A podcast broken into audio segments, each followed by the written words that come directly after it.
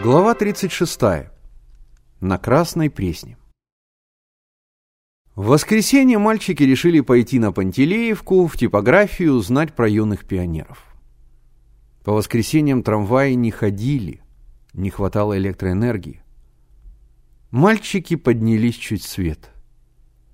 Был тот ранний час, когда на улице никого нет.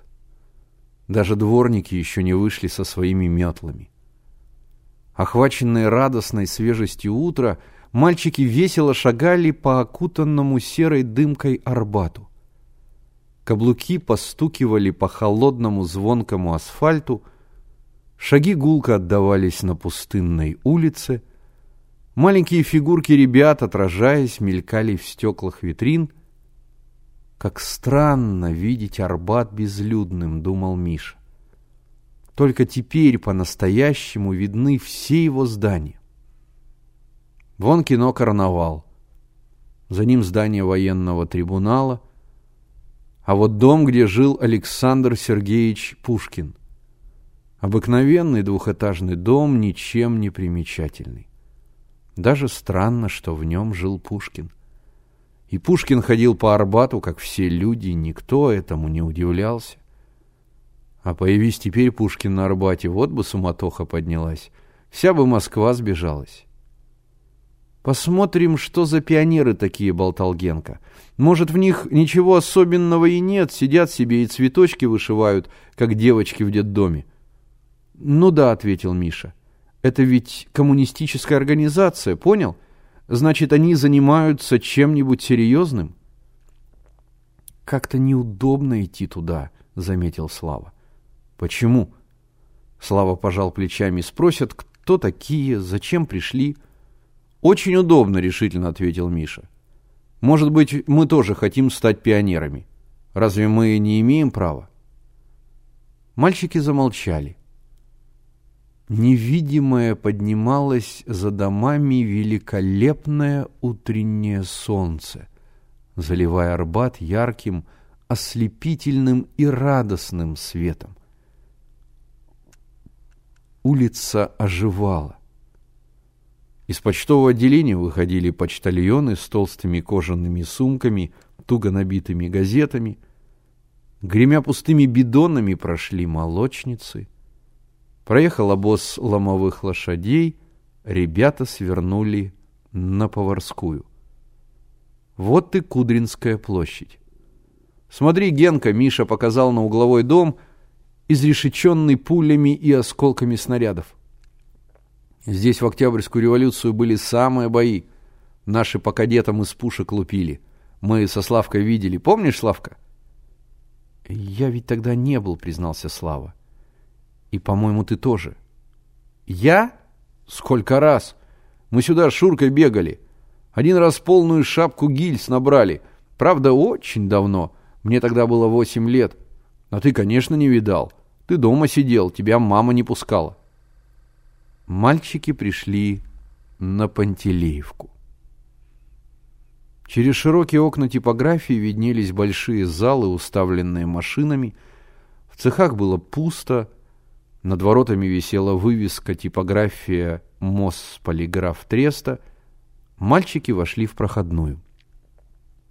В тесном дощатом помещении за низким барьером сидел сторож и хлебал из большой миски суп. Тут же вертелась девочка лет десяти с маленькими косичками, завязанными красной ленточкой. Сторож поднял голову, тыльной стороной ладони вытер усы, вопросительно посмотрел на ребят. «Скажите, пожалуйста», — обратился к нему Миша, — «где здесь отряд юных пионеров?» «Пионеров?» Сторож опять взялся за ложку. «А вы откуда вы? Из райкома или как?» э, «Да мы тут...» — замялся Миша. «Мы по делу». Девочка с любопытством смотрела на мальчиков. Сторож доел суп, отодвинул миску. «Есть у нас такие пионеры. В клубе они у себя». «Вы не скажете, где клуб?» Девочка хмыкнула. «Вы клуба нашего не знаете?» — спросил сторож. Мы из другого района, из Хамовников. О, протянул сторож. На Садовой клуб ихний, тут недалеко. На какой Садовой? Садовых много. Вот смешные, захихикала девочка. Клуб не знают. Ты много знаешь, прикрикнул сторож на девочку. Проводи их. Может, и в самом деле нужно, добавил он с сомнением. Девочка сполоснула под бочком миску и ложку, завязала их в салфетку и вышла с мальчиками на улицу. «Я пионеров хорошо знаю», — болтала девочка. «Наш Васька там самый главный. Он на барабане играет». Миша насмешливо посмотрел на нее, но промолчал. Что спорить с мелюзгой? «У них и труба есть», — продолжала девочка. «У них знаете, как строго? Ругаться нельзя, на буферах кататься тоже нельзя, руки в карманах держать нельзя, девчонок бить тоже нельзя, а драться можно только со скаутами. Только если драться, так галстуки снимать. В галстуке тоже нельзя». «Не вертись под ногами», — сказал Миша. «И девочек туда принимают опять», — затараторила девочка. Только не всех, только достигших возраста. «А вашему Васе много лет?» — спросил Слава. «Четырнадцать, а может быть и пятнадцать. Он серьезный. Приходит прямо на квартиру и все забирает». Мальчики с удивлением посмотрели на нее. «Как это забирает?» — спросил Генка. «Очень просто», — ответила девочка. «Для беспризорных детдомов. Пионеры ходят и вещи собирают. «У меня кофточку отобрали», — с гордостью объявила она. «Это, положим, неправда», — сказал Генка. «Никто не имеет права отбирать». «Они не сами, и маманя дала». «А тебе жалко стало», — засмеялся Слава. «И не жалко вовсе.